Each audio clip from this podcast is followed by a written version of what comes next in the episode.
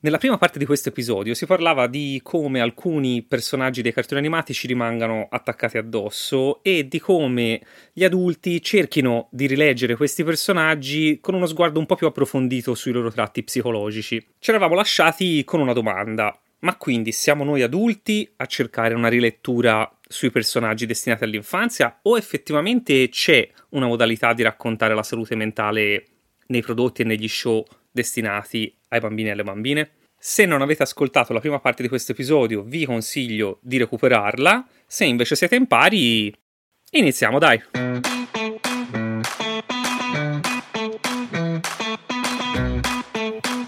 Clac. Tra le altre cose, un podcast.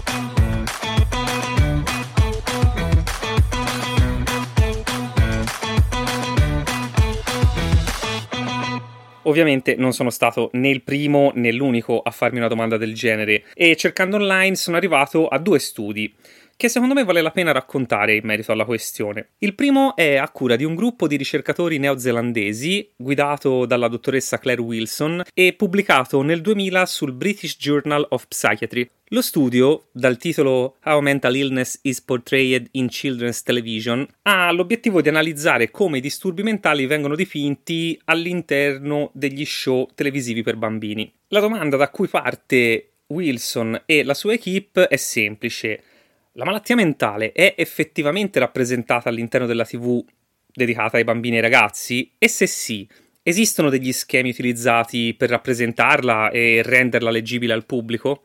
Potrebbe sembrare una questione molto tecnica, ma credo sia importante eh, sottolineare come un bambino non impari quello che conosce del mondo solo all'interno delle strutture scolastiche che frequenta o dai libri che legge il linguaggio, il modo di relazionarsi, il modo in cui prende forma il mondo in cui è immerso, si costruisce sulla base di quello che i bambini e le bambine ascoltano ai modelli di comportamento con cui entrano in contatto, alle reazioni che gli adulti hanno in situazioni specifiche.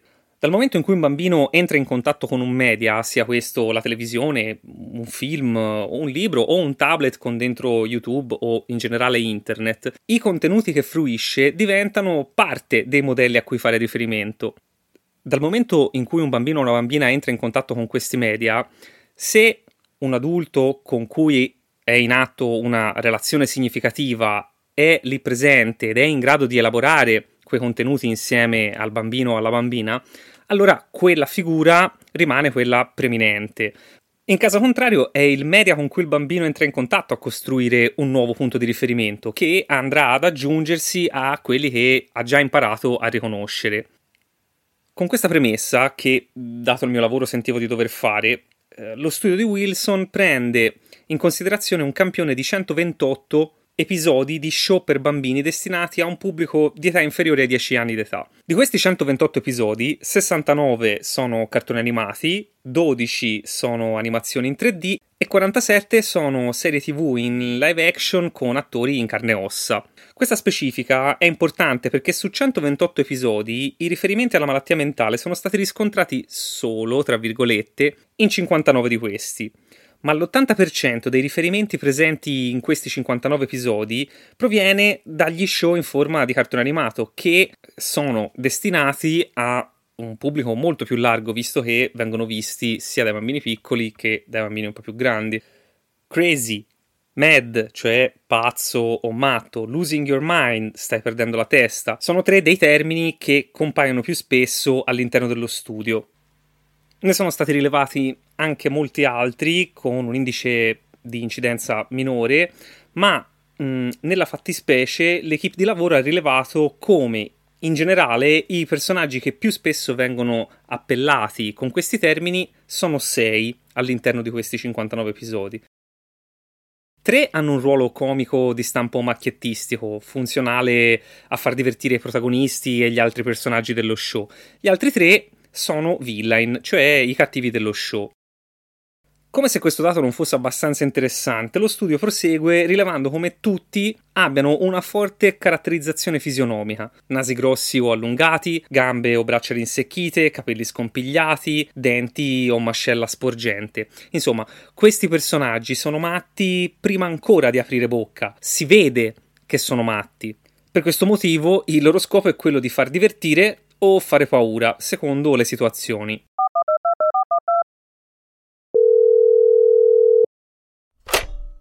Eh, mamma mia, Francesco, ma quanto la fai pesante? Sono cartoni. Ma infatti qui nessuno sta dicendo che i Tiny Toons dovrebbero fermarsi ogni volta che Gogo si dà le martellate in testa, cosa che peraltro fa letteralmente nella sigla dello show mentre viene presentato come insane, e sfondare la quarta parete per parlare col pubblico di quanto sia complesso parlare di salute mentale in uno show per bambini. Mi sembra però una partita in cui un certo tipo di comicità o di climax è dato da personaggi rappresentati e presentati come patologici. Eppure questa cosa non ci sfiora, o almeno non ci sfiora sul momento. Wilson, infatti, in chiusura dello studio, solleva preoccupazioni rispetto al fatto che i modelli comportamentali a cui questi personaggi sono esposti potrebbero contribuire a fornire un modello relazionale ai bambini basato sulla separazione, o sull'alienazione o, o, sull'intimidazione di chi dice qualcosa di diverso dal solito, o magari che ha solo un aspetto di diverso dal solito, o che ha una difficoltà relazionale più marcata degli altri. Vabbè, ma so i Looney Tunes, letteralmente hanno l'aggettivo pazzerello nel nome. Ok, allora parliamo di un altro monolite dell'animazione da cui tutti siamo passati. Ci siamo già capiti, no? The Walt Disney Company.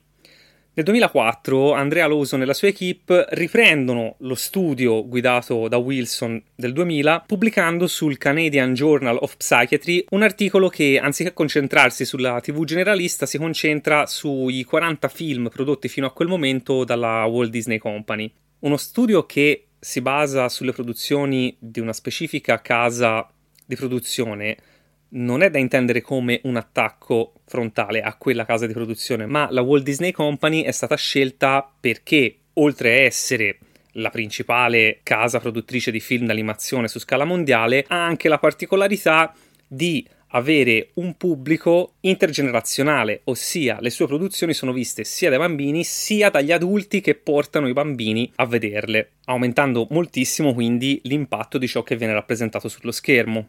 Con una metodologia molto simile a quella di Wilson, Lawson e la sua equipe rilevano che nell'85% della produzione Disney fino a quel momento si trovano riferimenti a personaggi con disturbi mentali.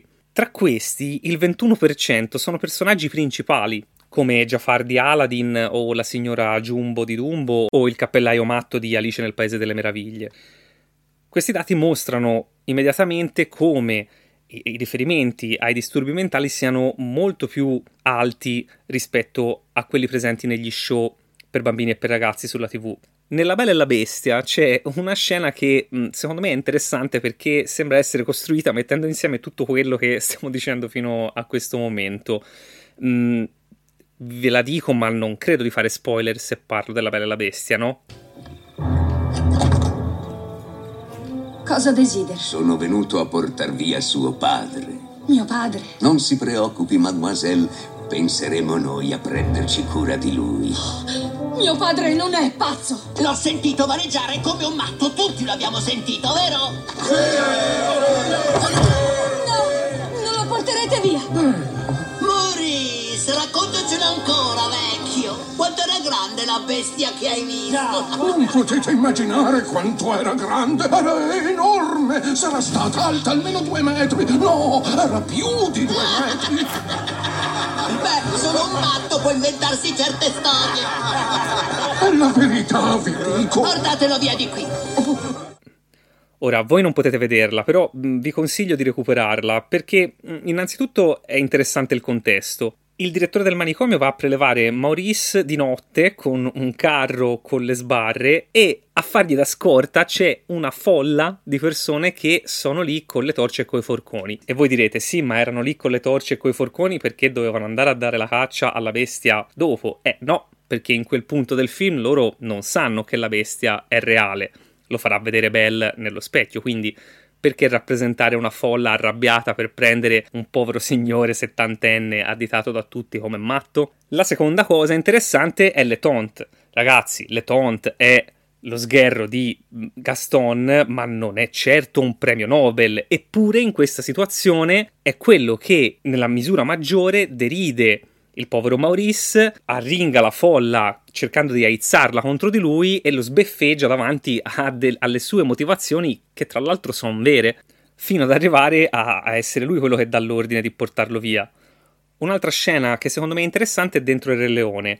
A un certo punto eh, Simba e Nala da piccoli vanno ad esplorare il cimitero degli elefanti, vengono sopraffatti dalle tre iene di Scar, arriva Mufasa che dà una zampata a tutte e le rimanda a casa. Arrivate a casa, sono lì a leccarsi le ferite e c'è Ed, che è l'unica iena delle tre che non parla mai, è quella che allo sguardo stralunato mh, mm, si limita a sghignazzare e a far penzolare la lingua, che nota il suo socio con le ferite di Mufasa sul fondoschiena e scoppia a ridere. Di tutta risposta, l'altro lo attacca fisicamente e inizia una colluttazione che finisce con Ed che si rosicchia la sua stessa zampa. In sostanza, bambini e bambine che guardano questo tipo di rappresentazione nei loro anni di formazione sono costantemente esposti a personaggi che sono chiamati o trattati in un certo modo. Il rischio è di interiorizzare che quello è il modo di chiamare una persona con un disturbo mentale, che le persone con un disturbo mentale sono in quel modo lì e questo alimenta non solo uno stereotipo, ma attiva una risposta emotiva negativa per via di una rappresentazione negativa del personaggio stesso. Quindi, come dicevamo nella prima parte di questo episodio, se è vero che alcuni personaggi ti restano attaccati addosso, è possibile che anche alcuni comportamenti, alcuni modi di fare ci rimangano attaccati addosso. E allora com'è la storia? Dovremmo cancellarli del tutto? Mettere dei disclaimer a inizio puntata?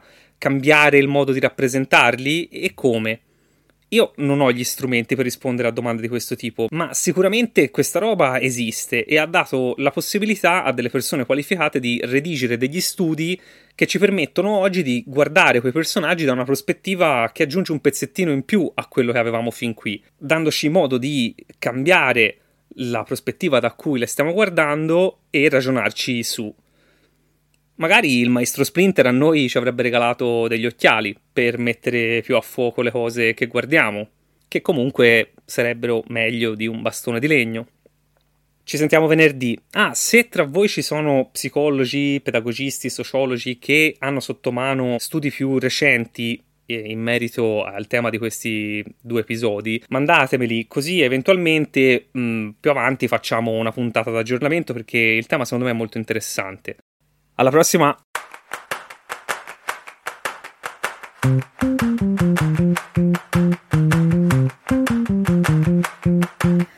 Tlac è un podcast scritto e prodotto da Francesco Tanini. Intro e outro sono a cura di Giorgia Loddo, musiche di Pineapple Music. Per scriverci podcast.tlac-gmail.com oppure Instagram tlac.podcast.